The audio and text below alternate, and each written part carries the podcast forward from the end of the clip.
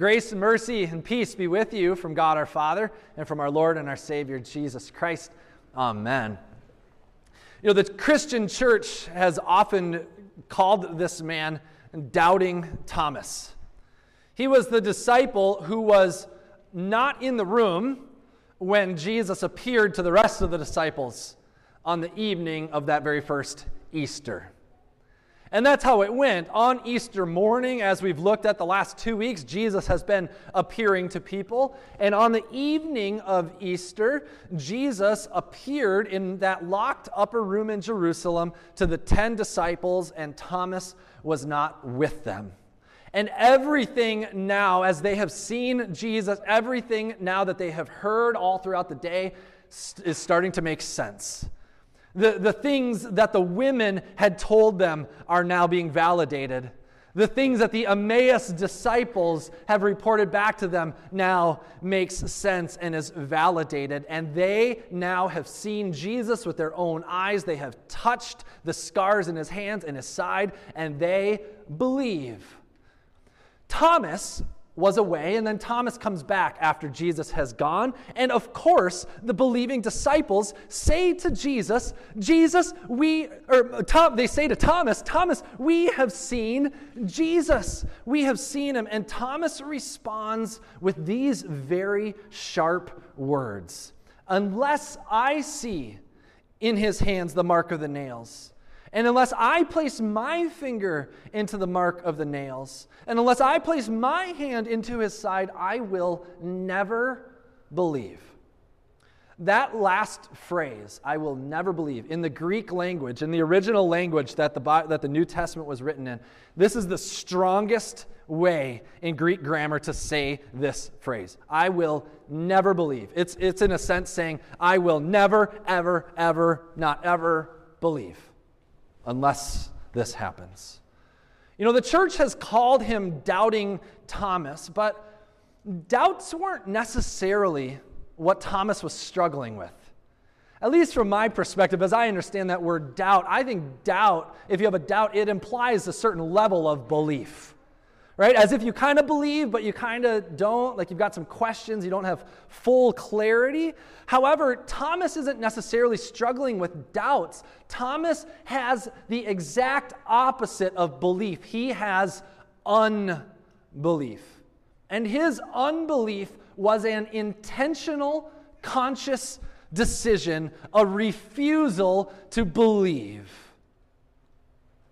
8 days later, Jesus shows up again, and this time Thomas is here, and it's an exact repeat of what has happened. On this day, when Jesus appears, it's as if the other disciples aren't there, and he goes directly to Thomas. And he says, Thomas, reach out your hand, touch the nail marks in my hands, touch the scar in my side where I was stabbed in the side. Thomas, do not disbelieve, but believe. Don't disbelieve, but believe. Thomas's problem was not necessarily his doubts, but it was his unbelief. He desired, and he made a conscious decision not to believe. He didn't want to believe that what anybody had said was true. Not believing was his choice. In the Greek language, the word for disbelieve is this word apistis, and believe is the word pistis. All right? And so you can see right there that letter A means direct opposite in the Greek language. It's the same thing in English, right? Disbelieve, believe. Unbelief, believe. It is the exact opposite. So Thomas had the opposite thing of belief. He had unbelief. And like Thomas, I think to disbelieve like Thomas did, it was a choice. It was a conscious choice that Thomas made to deny human reason in the way that Thomas did. Just think of it. Nobody was really asking Thomas to have a blind faith. They were asking Thomas to believe their eyewitness account. And Thomas made a refusal to not believe their eyewitness account. And if you think about it, in a way, Thomas was being very arrogant and selfish in his disbelief. Just think about this. Throughout the day, he had heard eyewitness accounts From Mary Magdalene and the other Marys, they came back and told the disciples the tomb is empty. Mary Magdalene had even seen the appearance of Jesus, and she came back and told them, and Thomas said, "I don't believe you. It's an idle tale." He had heard the reports of the Emmaus disciples, whom Jesus had just broken bread with, and they ran back, and Thomas refused to believe. Thomas would not take them at their word. And if you think about it, these were all people that he trusted. They were his friends. They were reasonable people. They were not out of their minds, and frankly, they were just as surprised about the resurrection as him. They weren't expecting the resurrection. So for them to see this and to come to a belief, Thomas should have taken them at their eyewitness account. That should have been valid enough, but it wasn't. And so we could say Thomas is being unreasonable. He is holding out his own demands over and above what is being offered to him from people who know him and love him. Now, the question, I guess, maybe some of you ask, and it's a fair question, is it okay to have doubts and questions about whether or not Jesus has risen from the dead? Of course.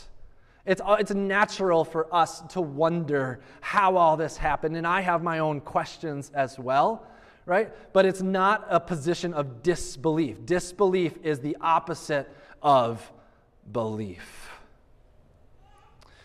There was a boy who was 9 years old, and when he was 9 years old, his mother died tragically.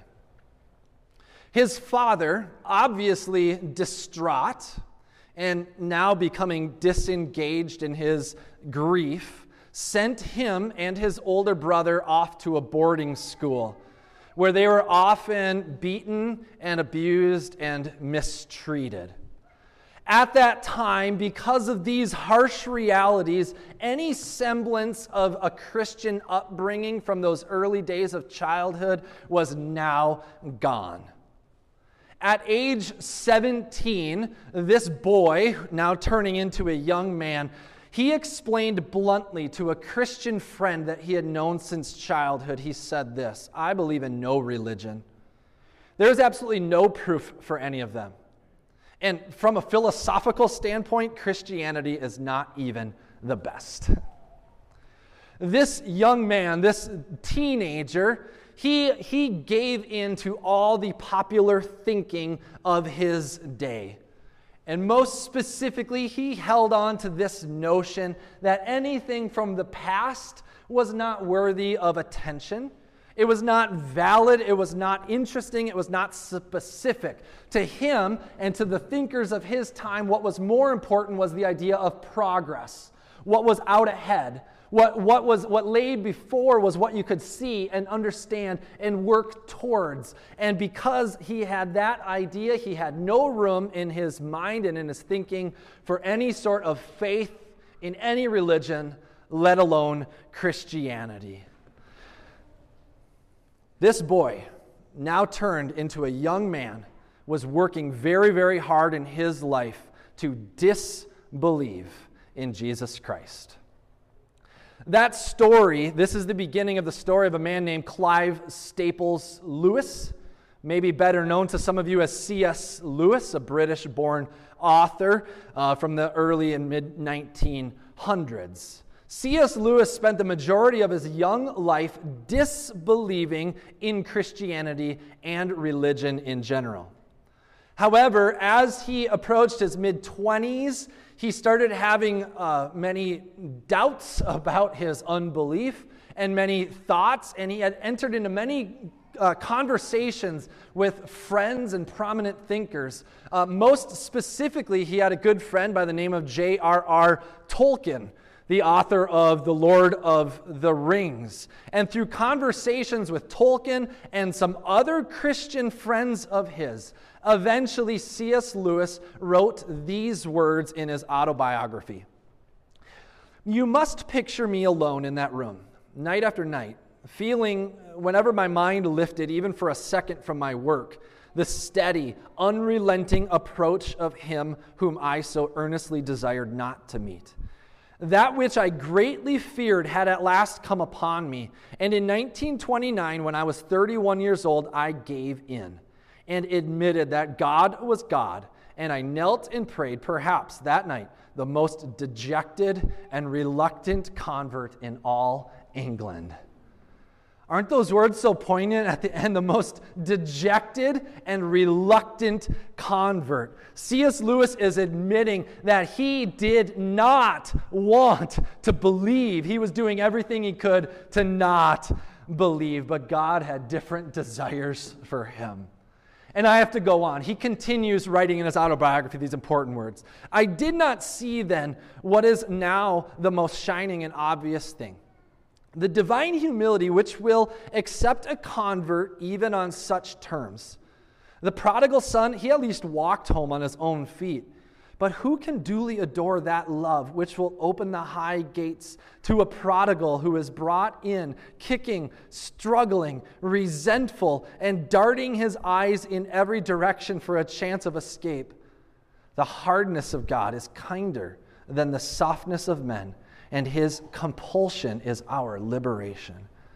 Those are deep words worth pondering, and you can look those up if you want in his autobiography called Surprised by Joy. But what's the point here? Again, C.S. Lewis was working very hard in his life to disbelieve in Jesus, to not believe. But when he was approached with the reality of who Jesus is, he couldn't not believe. Even though he didn't want to believe, he had to believe because Jesus wouldn't leave him alone. And these are the kind of people that Jesus came to seek and to save. And these are the kind of people that Jesus can handle, people who are brought to his grace, kicking and struggling and resentful and even trying to escape and flee. Jesus came to seek and to save those who are lost. I tell you this story because this is exactly what we see in the story of Thomas. Thomas was reluctant. He was refusing. He had the opposite of belief. He literally was trying to run away from the eyewitness accounts of his friends. But Jesus Christ, in his fullness of grace and power and love, came to him. Jesus is the one who has the power. This was what Jesus did. Thomas did not believe by his own understanding. Jesus came to him. Jesus showed up full of power and full of love. And when he did, he said to Thomas, "Here is everything that you need. Look, here I am." And when Jesus did, Thomas could not help but having that bold confession of faith, "My Lord and my God." Conversion, the process of going from unbelief to belief, is solely a work of God himself by the power of his Holy Spirit. You and I cannot convert people by our good reason. The only way that people come to a belief is through a powerful encounter with the risen Savior, Jesus Christ. Jesus is our living King who has authority over all things, and yet he is soft, and he is approachable, and he is intimate. All of these things are true in the character of God, vast power and yet incredible intimacy. You know, after the conversion of C.S. Lewis, he became one of the most prominent Christian thinkers and writers in our, I would say, even in our modern context. And most notably, if you don't know this, most notably the thing that put him on the international map were his famous children's stories called the Chronicles of Narnia. And if you've never read the Chronicles of Narnia, or if you want to save some time, you can watch the movies. They had some really good movies made recently that are quite true to the books. I would highly recommend these things. C.S. Lewis, though, he gives us in these stories the image of Aslan. And Aslan is this divine lion, a god who plays like a Christ-like figure, a divine lion. Aslan is the symbol at the same time of God the Creator and Christ the Redeemer, who sacrifices himself for love. Aslan is a lion, at the same time good and majestic, and yet gentle and terrible, all at the same time. Because for C.S. Lewis, God is a lion who goes in search of man, hunts him down, and embraces him with love. I want to show you a scene from the end of The Lion, the Witch, and the Wardrobe. Maybe you've seen this before, where Aslan the lion has been sacrificed, and now he rises from the dead. Take a look at this.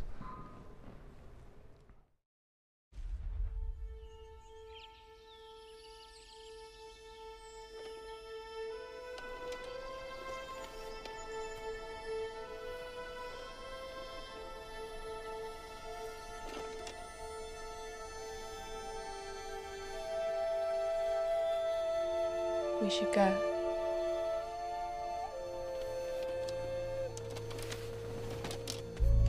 I'm so cold.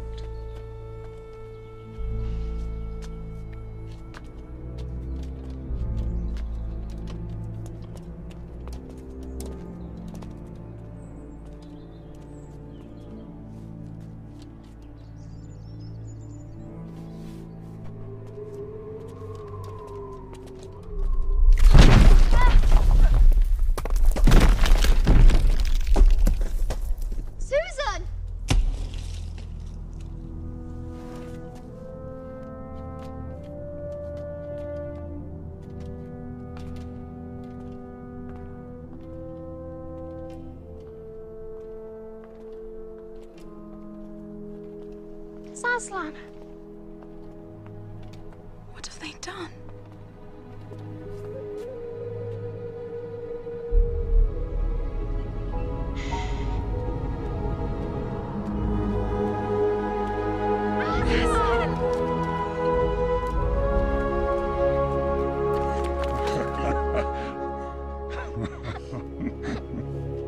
But we saw the knife. The witch. If the witch knew the true meaning of sacrifice, she might have interpreted the deep magic differently. That when a willing victim who has committed no treachery is killed in a traitor's stead, the stone table will crack, and even death itself would turn backwards. We sent the news that you were dead. Peter and Edmund will have gone to war. We have to help them. We will, dear one, but not alone. Climb on my back. We have far to go, and little time to get there. And you may want to cover your ears. If you haven't seen the movie, you can go and watch it for yourselves. But here, this, my friends, this is Jesus. Jesus is powerful, and Jesus is mighty. And yet Jesus is love, and Jesus is grace, and he comes for you and me, kicking, screaming, reluctant sinners. And I want you to hear this today. If you're sitting here today, and somebody dragged you here, and it's your desire to disbelieve in Jesus Christ, you're going to have to work very, very hard to hold on to your disbelief.